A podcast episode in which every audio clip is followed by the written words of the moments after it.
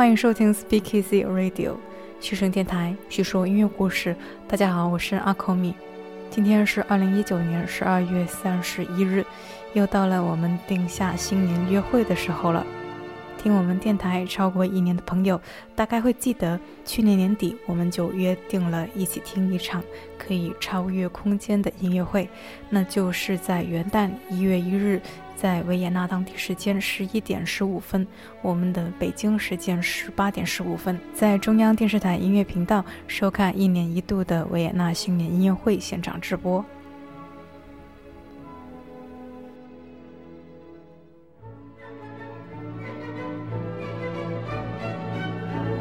今年担任音乐会指挥的是年仅四十一岁的年轻的来自拉脱维亚的安德里斯·尼尔森斯，他将成为历史上第十八位执棒这一个年度音乐盛会的音乐家。说起来呢，安德里斯·尼尔森斯加上维也纳爱乐乐团这个组合，对中国而言也是有特殊的缘分。在二零一六年，维也纳爱乐乐团就与中国签署了协议，在二零一七到二零二二年这五年的期间，不间断地访问中国，举办音乐会，并且在每年在世界范围内邀请一位知名的指挥家执棒。在二零一七年，尼尔森斯便是第一位受邀的指挥家。那一年呢，乐团到了中国澳门、上海、广州和武汉。在两晚的音乐会中，分别演绎了贝多芬的第七和第八交响曲和莱奥诺拉序曲第三号，还有瓦格纳的《特里斯坦与伊索尔德》前奏曲与《爱之死》，还有理查施特劳斯的《英雄的生涯》。那么每年的维也纳新年音乐会的曲目是由当年的指挥家和乐团的乐手，主要是乐团的首席小提琴和乐团经理共同商定的。其中呢，指挥家的意见起到了主要的作用。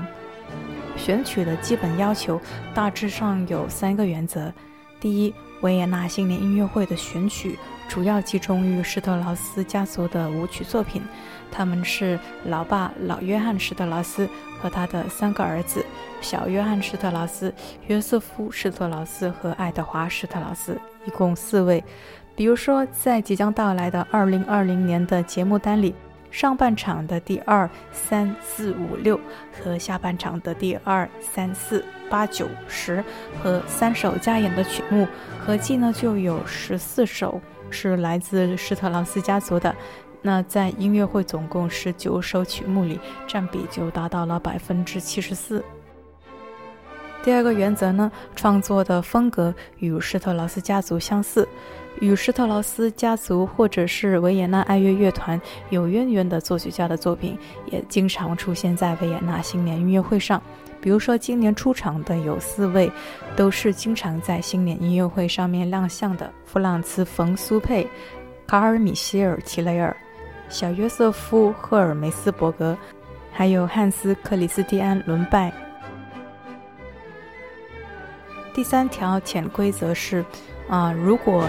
某一年恰逢是某位作曲大师的整十或者是整百的纪念周年。而且呢，这位作曲家的作品又比较合适在维也纳新年音乐会上演奏的话，也有可能入选。比如说，呃，一九九一年莫扎特逝世两百周年，二零零六年莫扎特诞辰两百五十周年，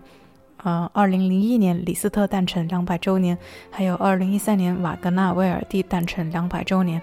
二零一四年理查施特劳斯诞辰一百五十周年，都有相应的。对应作曲家的曲目安排，而我们在上一期电台节目也说到，二零二零年呢将是贝多芬的诞辰两百五十周年，所以说呢，在二零二零年维也纳新年音乐会上会有贝多芬的曲目，而且呢，这也是贝多芬的音乐首次在维也纳新年音乐会上亮相。那么这样呢，二零二零年节目单里的曲目的作曲家算是给大家做了一个清点。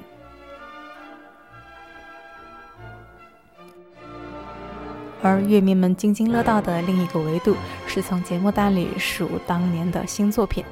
这个新并不是指这个乐曲是新创作的，而是指这些乐曲将第一次登上维也纳新年音乐会的舞台。由于前面说到选曲的前两个特征，再加上这是一个极具传统和个性的音乐会，所以呢，有些经典曲目是每隔几年就会上演的。除了既定的两首翻唱曲目《小约翰蓝色多瑙河》与老约翰的拉德茨基进行曲之外，约瑟夫施特劳斯的天体乐声圆舞曲上演了七次，最近一次就是在2019年的新年音乐会。小约翰施特劳斯的闲聊波尔卡上演八次，那么最近一次就会是在2020年的下半场第九首亮相。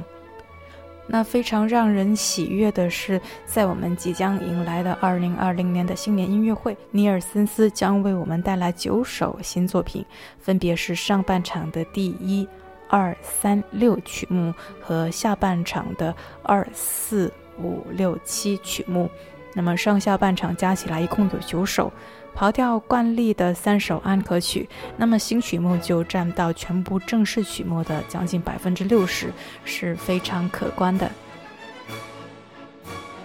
也许呢，对有的朋友而言，一些作曲家的名字非常的陌生，或者是说对所谓的新曲子、旧曲子没有概念，也完全没有关系。那就把我们自己完完全全的交给指挥家尼尔森斯好了。而咱们的指挥家尼尔森斯是美国波士顿交响乐团和莱比锡布商大厦管弦乐团的音乐总监。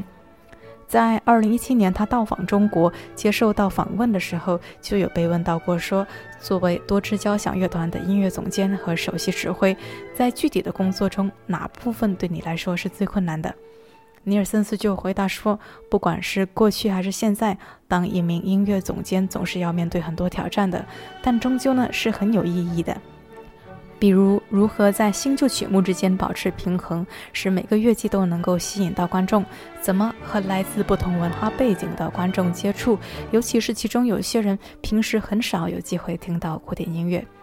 在舞台上发生的一切都需要达到顶峰的状态，但是舞台上的风光其实是很多为台下点点滴滴的付出。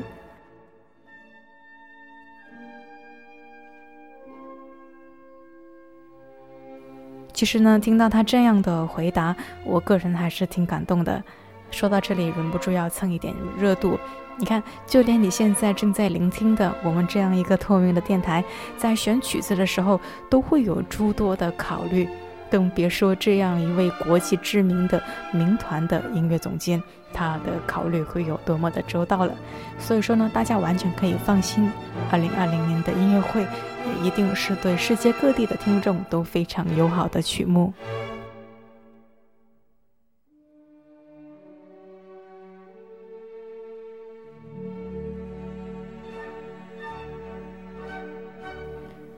对了，如果可以让你感觉更亲切的话，指挥家尼尔森斯，就是他的名字音译也也有翻译为尼尔松斯。那在乐迷里面呢，也昵称他为小葱丝，听起来像是食物的名字。而在2017年，尼尔森斯被记者问到用什么形容词来描述维也纳爱乐乐团的时候。这位也许本来就是个吃货的指挥家，他说，他最先想到了蜂蜜。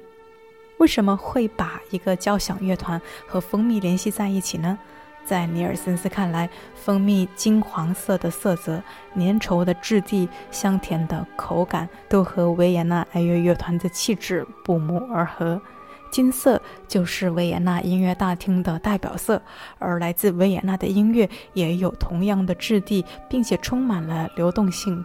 同时呢，乐团的乐手们也像蜂蜜一样，具有非常高的可塑性和多样性。无论是精巧的作品还是歌剧，他们总能够演绎到恰到好处。当然了，到底用什么形容词来描绘维也纳爱乐乐团？大家听完新年音乐会，细细品味，也会得出你自己的答案。嗯，好了，絮絮叨叨在开场说了一大堆，那么今天我们的电台节目就来和大家预先聆听一些2020年新年音乐会的部分曲目吧。首先，我们来听上半场的第一首。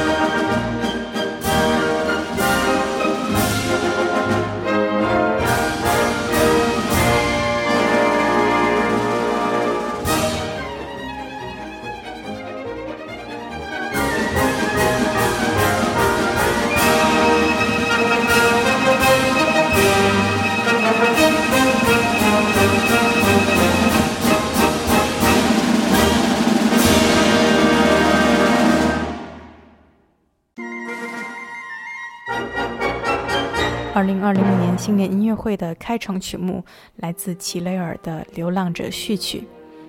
刚刚我们说到，在维也纳新年音乐会上，施特劳斯家族的曲目是占绝对统治地位的。不过呢，其实齐雷尔在当年所率领的维也纳市民乐队是施特劳斯家族最有力的竞争者。在奥地利，至今还有很多人认为齐雷尔的作品比施特劳斯家族的更好。齐雷尔生于1843年，他的一生创作了六百多首圆舞曲、博尔卡和进行曲，总量甚至超过了咱们的圆舞曲之王小约翰施特劳斯。那这一部轻歌剧《流浪者》完成于1899年。讲的是一对在乡间流浪的夫妇，他们捡到了一串珍珠项链，因为蓝缕的衣着与项链不搭，就被人怀疑告上了法庭，却遇到了一连串可笑的事情。那最后呢，发现这一串珍珠项链不过是个赝品。我们刚刚听到的这一首《流浪者序曲》，以几首维也纳风格的舞曲连接而成，诙谐风趣、轻快活泼。作为序曲呢，也荟萃了整部轻歌剧的重要的音乐片段。在刚刚曲目进行到三分多钟的时候，就有其中非常有名的第一幕中的极具抒情的一个唱段。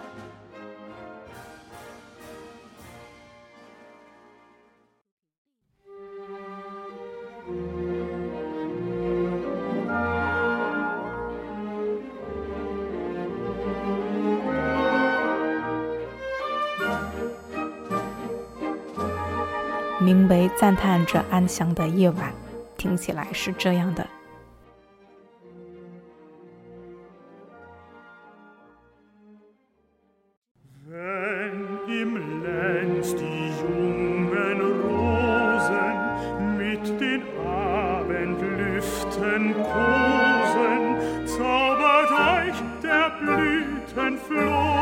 其实呢，从目前可以找到的线上的版本来看，这部歌剧的序曲存在着两个不同的版本。比如说，另外一个版本的开场是这样子的。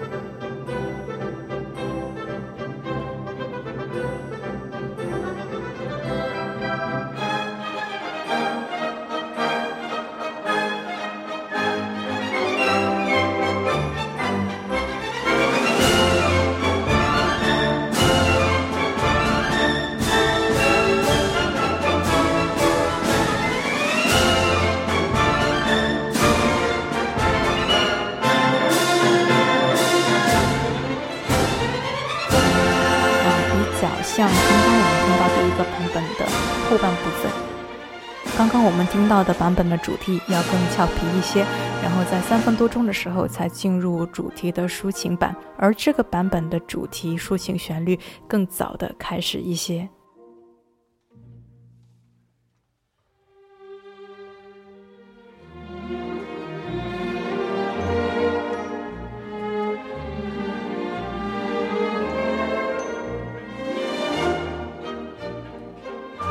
而且呢，不同的版本它有一个我个人觉得非常有意思的地方，就是对小鸟叫声的模拟。一开始的版本听起来比较像是用短笛模仿的，你还听得出来是乐器的声音，是比较写意的。而后面的这个第二个版本呢，可以说是写实了。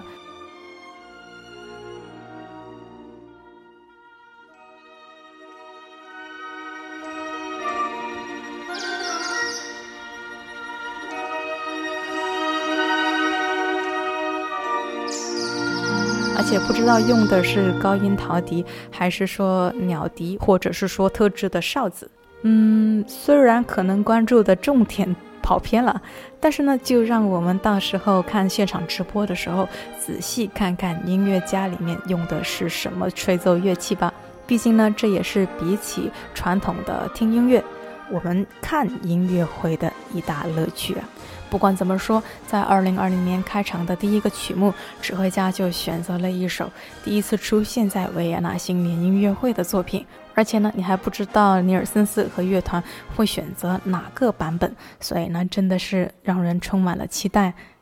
接下来，我们再来听一首要在上半场第五首上演的优美的圆舞曲，来自小约翰施特劳斯的《柠檬花开的地方》圆舞曲。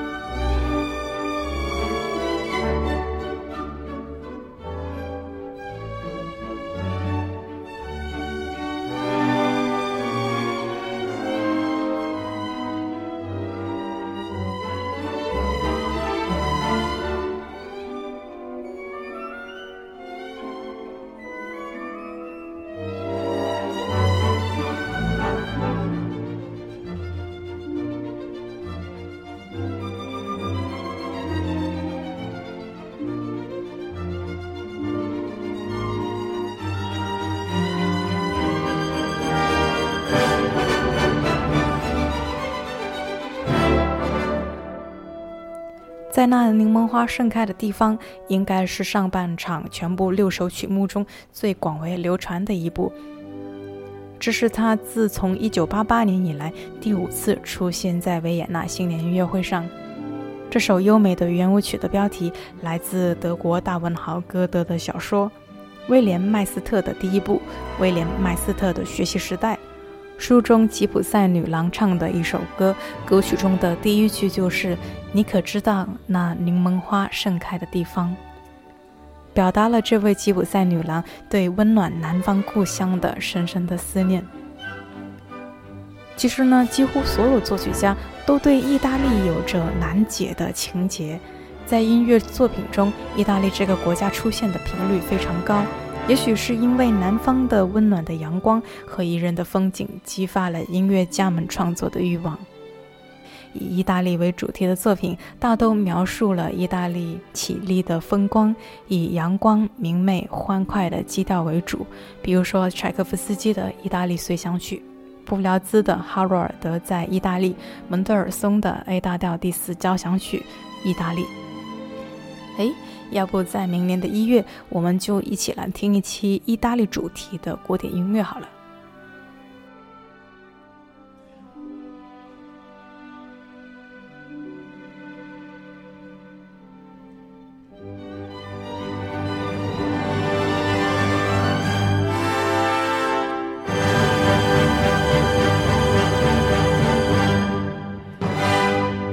接下来我们再来听下半场的开场曲。来自弗朗茨·冯·苏佩的《轻骑兵序曲》。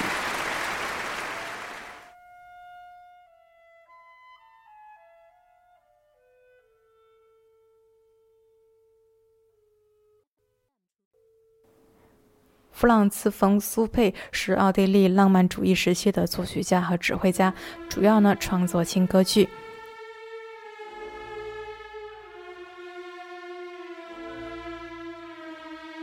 他是当年维也纳轻歌剧题材的创始人之一，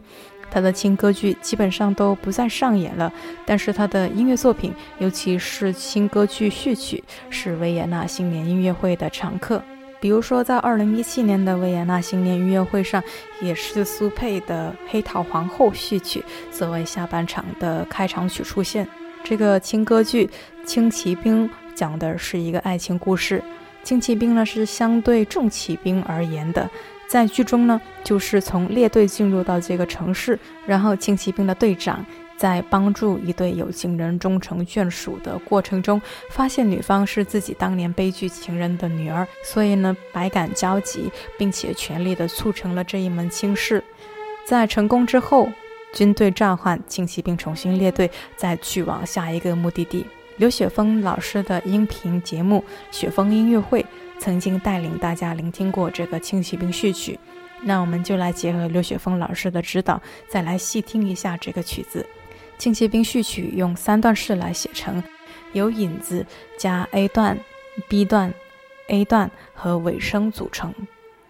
在引子部分是由两只小号奏出高亢嘹亮的召唤型的号角，就如同军队吹响的集结号。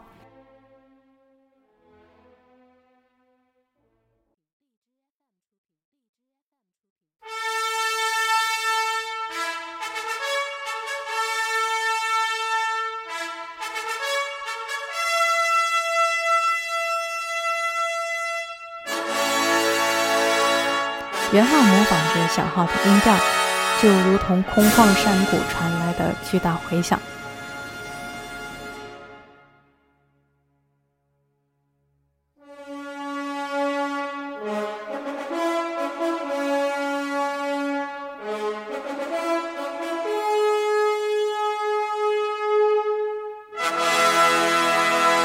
乐队的合奏形成了宏大的气势。红管乐队的全体号角音响，仿佛表明军队集合完毕，形成了强大的力量。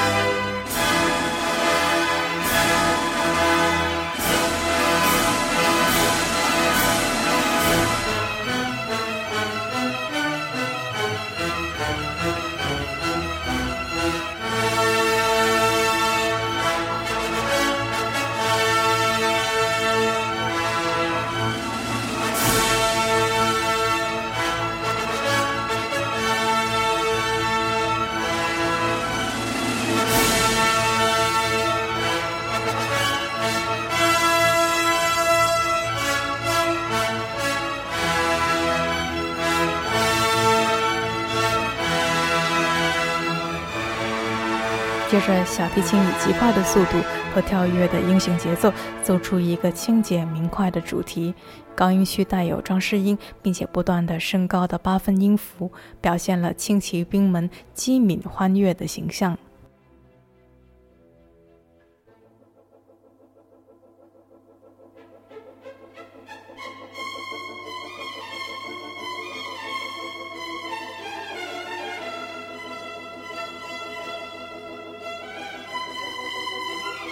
在 A 段部分，由小号主奏的进行曲主题出现了。它模仿军马行进时的马蹄的节奏，生动逼真地表现了轻骑兵队伍的行进。这一段是作品中最为人所熟悉和喜爱的旋律。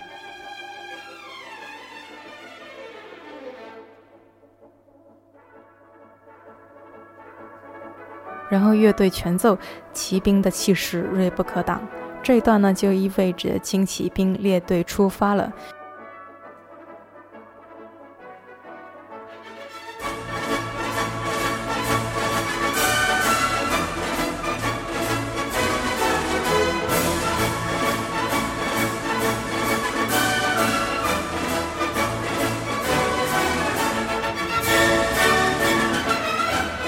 乐曲在往下行进，变成了这个主题的发展。可以想象呢，轻骑兵正在策马奔驰在战场上，紧张短促的音符，也好像在描绘惨烈战场的情形。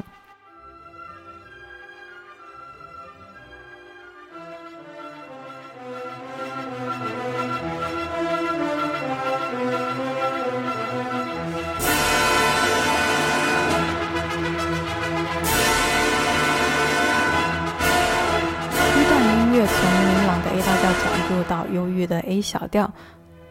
在悠长的木管的引导下，大提琴演奏一段悲歌般的旋律，而小提琴呢，做着动人的应答。旋律具有匈牙利吉普赛式的风格，而剧情里面的轻骑兵的这位队长就是一位匈牙利人。这个如歌般的旋律充满了忧郁，带有悲歌的色彩。也许是这位队长回忆起了自己年轻的爱情往事时，百感交集的心情。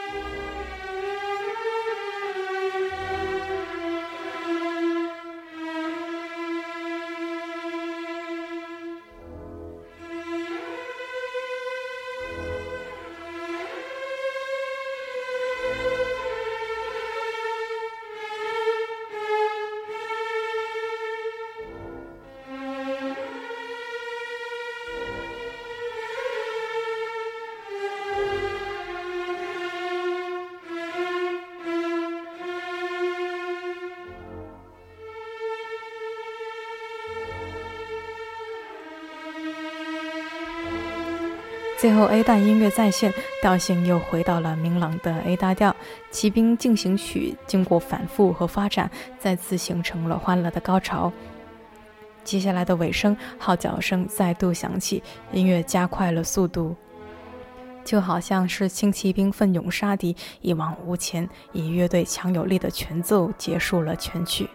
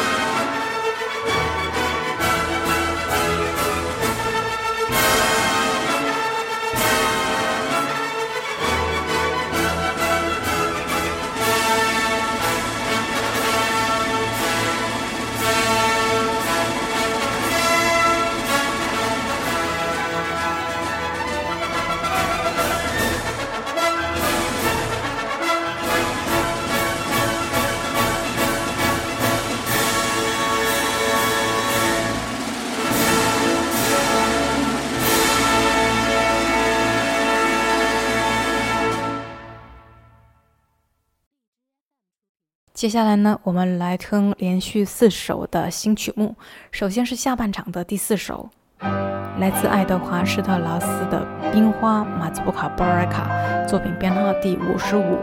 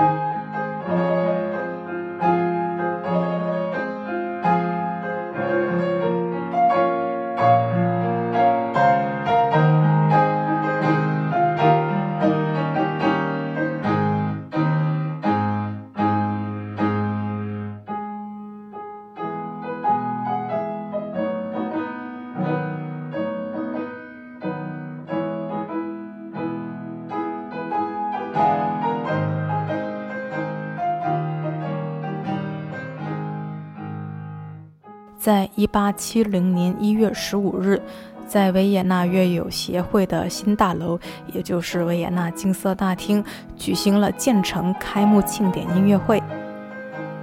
哎，注意这个一八七零年和我们现在的二零二零年，也就是说明年是金色大厅建成的一百五十周年纪念。当时呢，也是由施特劳斯家族负责为庆典音乐会编写舞曲。三兄弟都带来了他们的作品，小约翰带来了《享受生活》圆舞曲。这个曲子呢，也会在二零二零年的节目单里，并且是第八次在新年音乐会上演奏。二哥约瑟夫施特劳斯则是带来了《艺术家的问候》，至今呢也已经有四次在维也纳新年音乐会上演奏了。而老三爱德华的这一首《冰花马祖卡波尔卡》。则是今年首次在维也纳新年音乐会上呈现，不仅仅是首次在新年音乐会登台，目前呢，连这个曲子的乐队版本的录音都很难找到，在网络上呢，只找到了一位小田川龙朗博士的钢琴版。其实呢，出乎当时人们意料的是，爱德华为了这个愉悦的庆典，却写了一首非常严肃的作品。这个作品呢，极具贝多芬的气质。这一首波尔卡马祖卡的 A 段主要由 C 小调写成，这是一个贝多芬签名式的调性。贝多芬的第五号交响曲《命运》和第三号钢琴协奏曲都是 C 小调。波尔卡马祖卡的 B 段的和弦极具有贝多芬式的强烈的力量和声响。整首曲子结束于降一大调，这个降一大调则是贝多芬第三号交响曲《英雄》的调性。非常巧的是，爱德华的这一首冰花马祖卡波尔卡和贝多芬的那一首具有画古典和浪漫时代意义的交响曲，都是各自音乐作品编号的第五十五号。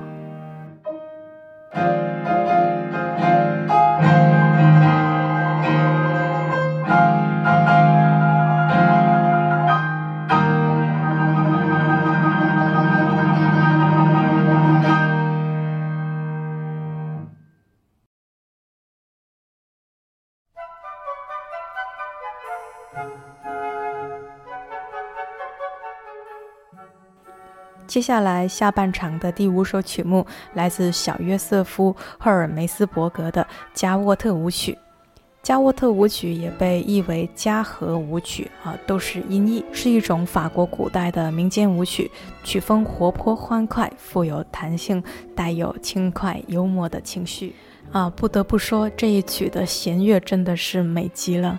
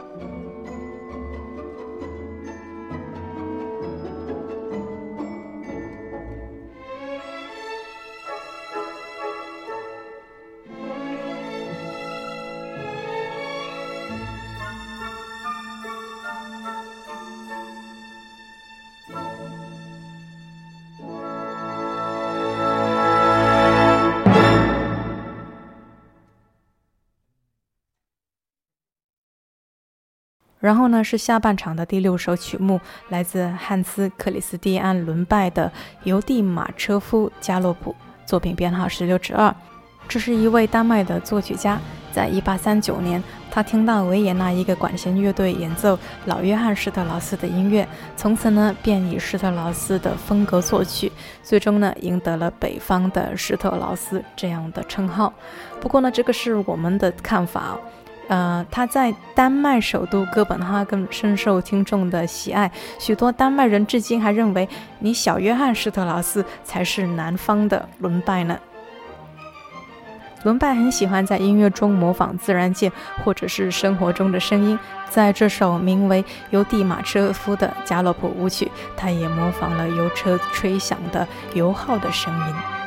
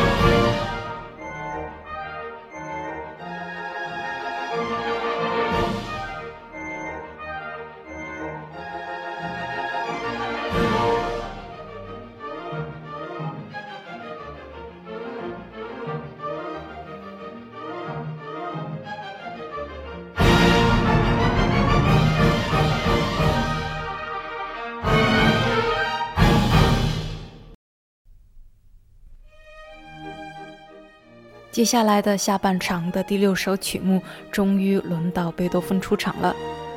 二零年是贝多芬诞辰二百五十周年，尼尔森斯选择了贝多芬的一座第十四号，这是一组队列舞曲的套曲，一共有十二首，每首呢是三十多秒到一分多钟不等。在音乐会上将会演奏其中的第一首。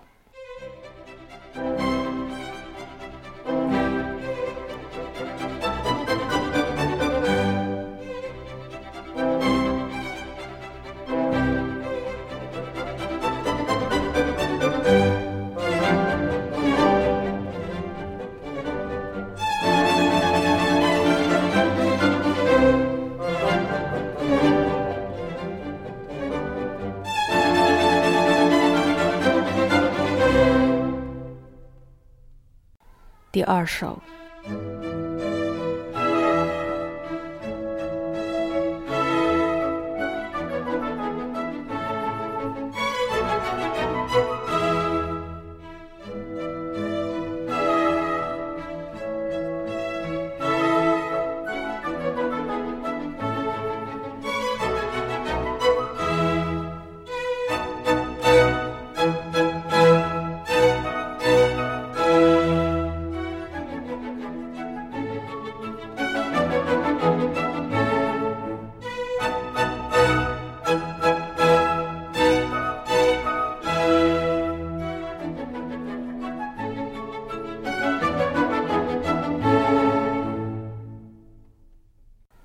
三首。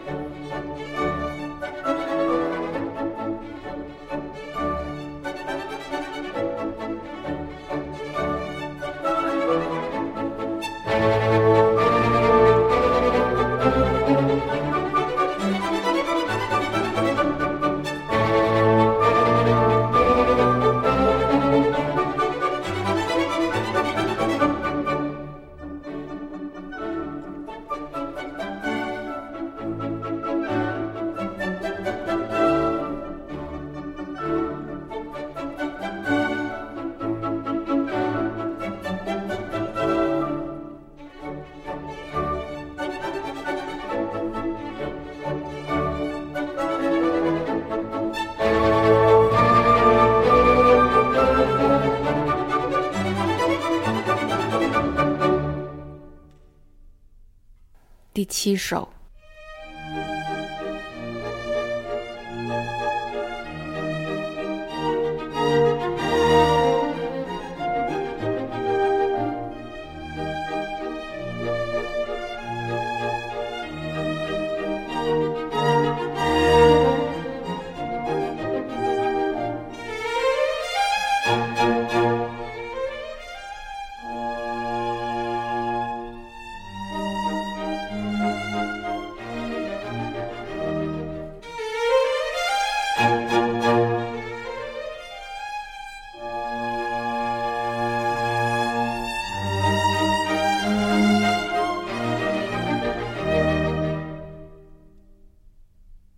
第十首。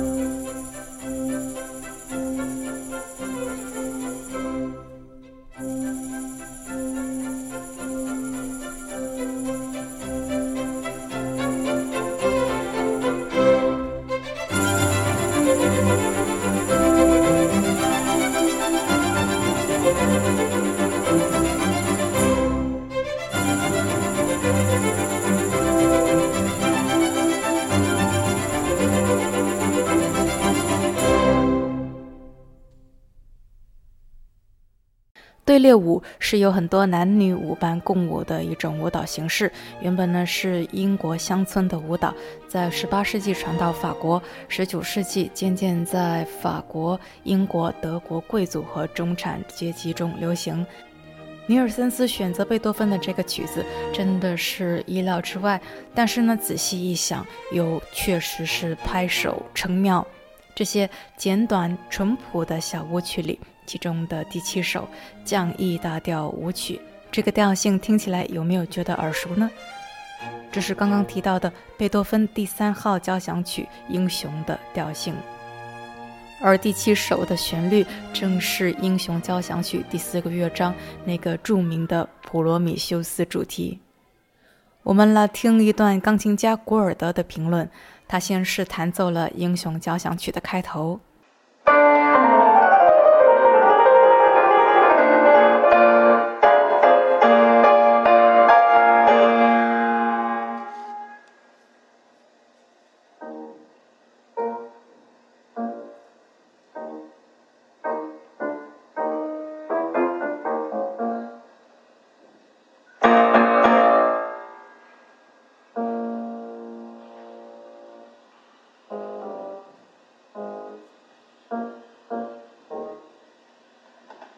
Course, is the way the finale of Beethoven's Eroica Symphony begins. From that unlikely theme, Beethoven was to build one of the greatest sets of symphonic variations. By the time he got around to writing the Eroica, Beethoven had already examined the possibilities of that theme on three previous occasions. It began as the bass line of a simple 16 bar contradance for orchestra,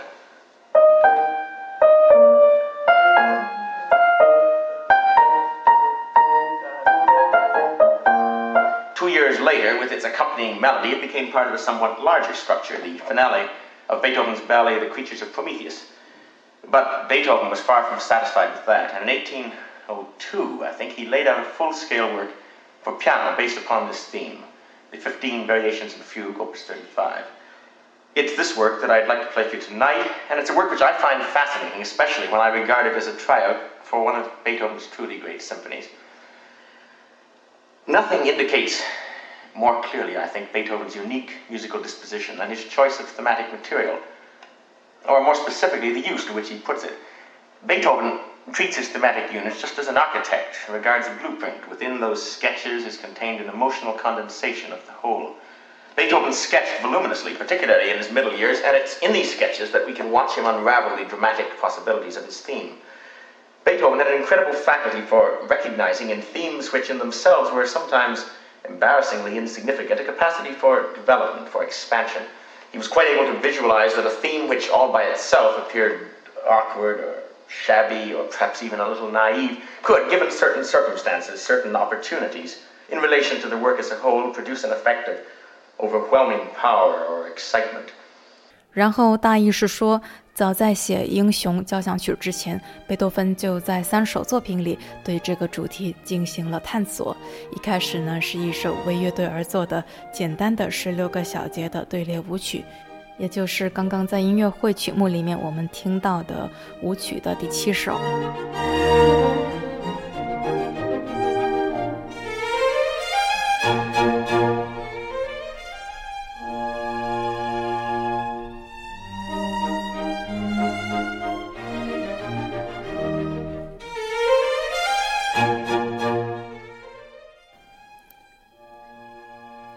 后，这个旋律变成了更庞大的贝多芬作曲的芭蕾舞剧《普罗米修斯的声明》最终乐章的一部分。大家听一下。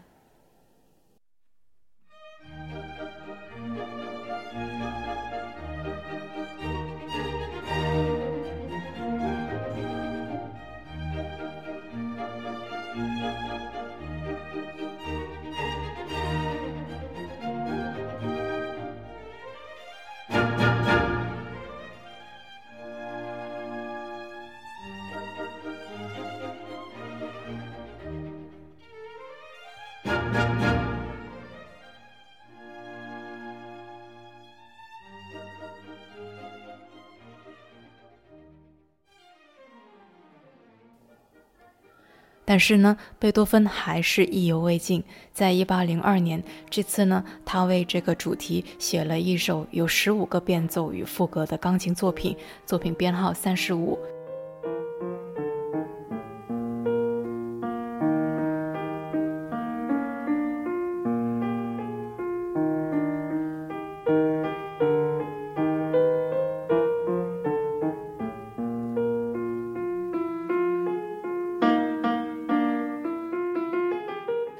其是其中的第六个变奏，主题非常的清晰。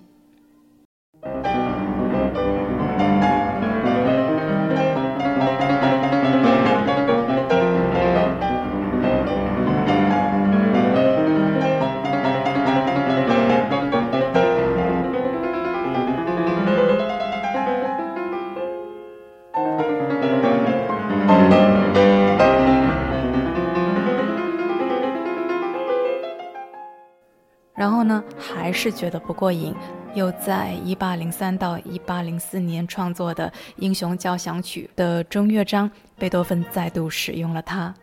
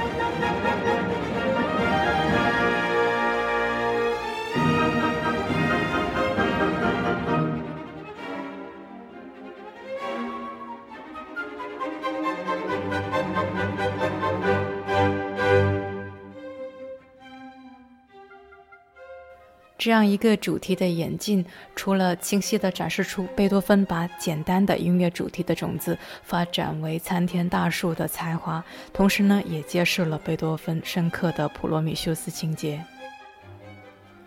普罗米修斯在希腊神话中是最具有智慧的神明之一，也是一位英雄。大家可能都听过他的故事。普罗米修斯不顾奥林匹斯山上诸神的禁令，偷到天上的火种，把光明和启示传到了人间。作为对普罗米修斯的惩罚，宙斯派手下把他锁起来，让鹰啄食他的肝脏。普罗米修斯的肝脏不停地被啄食，又不停地重新长好。他的痛苦要持续三万年，而他宁愿面对苦难，也不愿意在宙斯面前丧失勇气。歌德就有一篇反抗强权统治的诗篇，就叫做《普罗米修斯》。贝多芬热爱歌德，也有深深的普罗米修斯情节。贝多芬所刻画的普罗米修斯形象，也代表了他崇高的精神意志。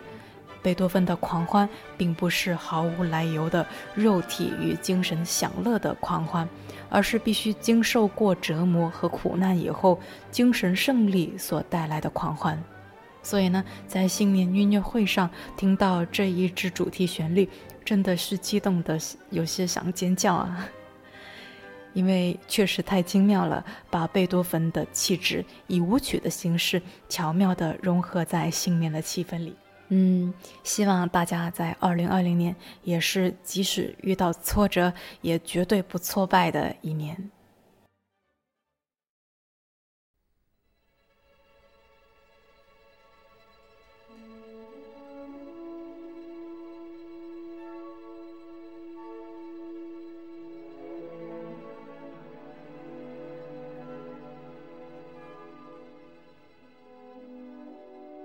每年到了在美丽的蓝色多瑙河畔这一曲，就是时候相视而笑并亲吻对方了。今天咱们的一期电台节目，当然是没有办法把整个节目单给逐个听完的。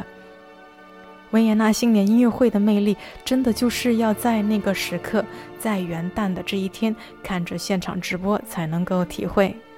尤其是当指挥家以他独有的方式。率领着乐团向现场和全世界的观众送上祝福，那个时候你的心里真的是会充满了对新的一年的期许。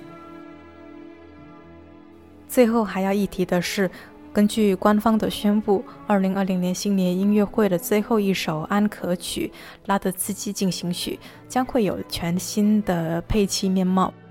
二零二零年的最后一首《拉德斯基进行曲》。应该会对于各位老听众带来更新鲜、更美好的体验。虽然呢，其中的背景应该是和原来的配器音乐家和纳粹有着说不清道不明的关系有关。嗯，其实要细究起来，维也纳新年音乐会的这个音乐盛会的形式，最初呢也有纳粹的阴影。当时，德国的宣传部长戈培尔觉得施特劳斯的音乐既可以塑造德意志的音乐传统，又可以强化整个德语国家的民族主义情感，非常的适合用艺术来为政治宣传服务。不过呢，我个人觉得我们对此也不需要过于纠结，因为历史本身是很复杂的。如果你只知道一点点的历史，确实就比较容易分清。但是如果有真正全面的宏大的历史观，大概会明白很多东西，它并不是简单的非黑即白。维也纳爱乐乐团的历史也远比维也纳新年音乐会要更悠久。它的前身是成立于1833年的艺术家之友乐团，而如今呢，艺术也已经超越了那段昏暗的历史。成为了文明和友好的象征，也为世界送上了最美好的新年的祝福。那今天的节目就到这里了。北京时间元月一日十八点，我们就相约二零二零年维也纳新年音乐会吧。西声电台叙说音乐故事，这是我们陪伴你的第一百二十七天。我们下期见吧。